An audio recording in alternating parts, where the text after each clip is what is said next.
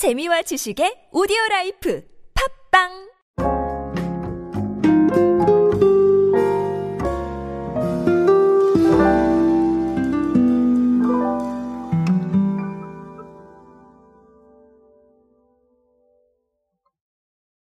우리는 끊임없이 재미를 찾아 헤매는 유목민과도 같다고 생각합니다. 저도 재미있는 거 찾아서 계속해서 움직이고 있고요. 여러 가지로 뭐 검색도 해보고 또 사람들이 좋아하는 것도 찾아보고 그런 부분들이 있죠. 재미있는 게 좋기도 하지만 뭐 어쨌든 트렌드를 알아야 되는 강사다 보니까 네, 그런 부분에서 많은 상황들을 만들어내고 있습니다. 그 중에서도 여러 가지 재미가 있겠지만 이게 상품에 적용되면 정말 흥미로운 부분들이 생기는데요. 오늘은 그런 사례들 하나 보면서 트렌드에 대한 부분들 알아보도록 하겠습니다. 안녕하세요. 인싸의 시대에 그들은 무엇에 지갑을 여는가? 그리고 디지털 마케팅 트렌드 인싸력을 높여라의 저자 노준영입니다. 여러분들과 함께 소비 트렌드 그리고 대중문화 트렌드들 쉽고 빠르고 정확하게 알아보고 있습니다. 강연 및 마케팅 컨설팅 문의는 언제든 하단에 있는 이메일로 부탁드립니다. 테스형 막걸리가 나왔습니다. 네, 테스형 한때 난리였죠, 여러분. 지금도 뭐 난립니다. 편의점 CU에서 출시가 됐는데요. 일단 CU의 목적은 MZ 세대들을 겨냥을 해서 네, 테스형 막걸리를 만들었다. 뭐 이렇게 얘기가 나왔습니다. 아무래도 홈술하고 뉴트로 트렌드가 있기 때문에 어, 이렇게 해서 막걸리 시장이 성장을 하고 있으니까 합류를 했다라는 것인데 어, 저는 요거보다도 좀 다른 부분에 생각을 했어요. 어떤 생각이냐면 일단 테스형 막걸리인데 상품 패키지에 소크라테스가 막걸리 사발을 들고 노래 테스형의 유명 가사인 세상이 왜 이래 자, 이걸 외치는 모습을 그대로 예, 디자인을 해줬습니다. 그래서 뭐 아주 저는 좋게 봤어요. 밈이거든요. 우리 테스 형 부르실 때, 그러니까 나훈아 스님이 부르실 때 그 모습이 사실 밈이 돼서 많이 돌았습니다. 그렇죠? 세상이 왜 이래가 많이 돌았는데 그런데 이걸 밈을 그대로 차용을 해서 지금 상품에 만들어냈단 말이죠. 그만큼 밈이라는 게 요즘은 파급력이 강하다라는 거 한번 말씀을 드리고 싶습니다. 사실 밈이 파급력이 강할 수밖에 없는 이유들이 여러 가지가 있겠지만 오늘은 두 가지를 말씀을 드릴 건데 첫 번째는 뭐냐면 너무 단순하지만 재미있어요. 짧고 강렬한 재미에 가장 잘 어울리는 수단이 아닌가 싶습니다.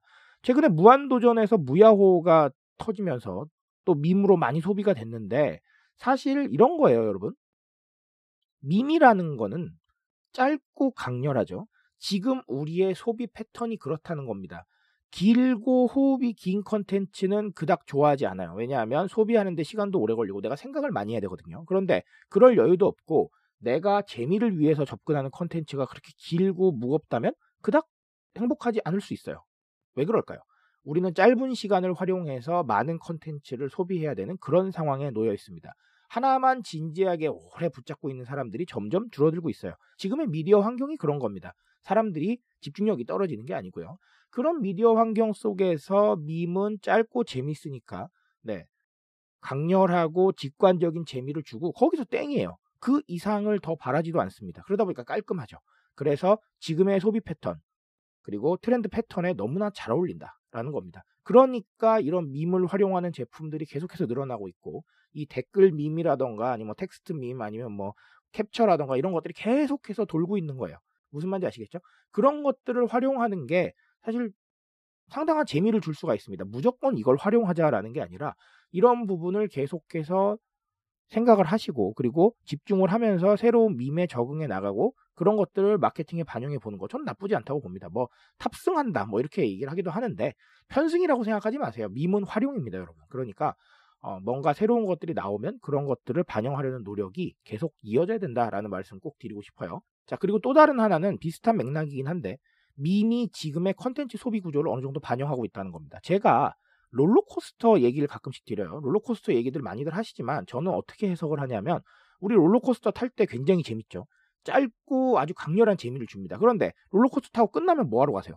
다른 거 타러 가시잖아요. 물론 그걸 두 번 타실 수도 있겠지만 어쨌든 앞쪽에 있는 소비와 뒤쪽에 있는 소비가 그닥 연결은 되지 않습니다. 그렇죠?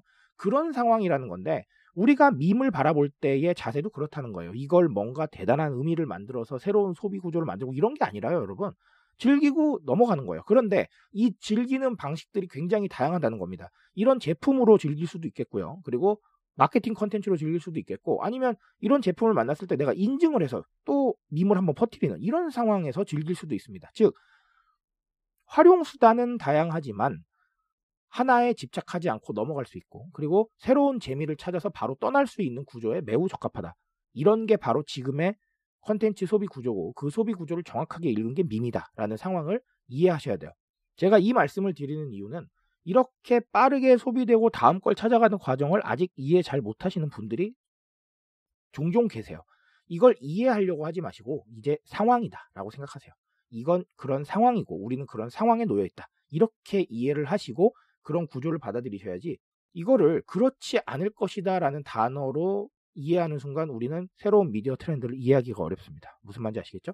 그래서 오늘 밈에 대한 이야기를 제가 두 가지 드렸는데 이 밈에 주목하시라는 거는 최근에 무야호 사례도 그랬고 브레이브걸스의 댓글 밈으로 역주행 사례도 그랬지만 지금 우리 상황에 영향을 미치는 수단이 점점 많아지고 있어요. 그러니까 이 밈에 대한 걸 정확하게 파악하시고 밈이 왜 인기가 좋은가 그리고 이 밈이 지금 어떤 소통 구조를 상징하고 있는가를 정확하게 이해하셔야 됩니다. 무슨 말인지 아시겠죠? 그런 부분들 오늘 이해하시는 시간이 되었으면 좋겠습니다. 트렌드에 대한 이야기 제가 책임집니다. 그 책임감에서 열심히 뛰고 있으니까요. 공감해 주신다면 언제나 뜨거운 지식으로 보답드리겠습니다. 오늘도 인싸 되세요, 여러분. 감사합니다.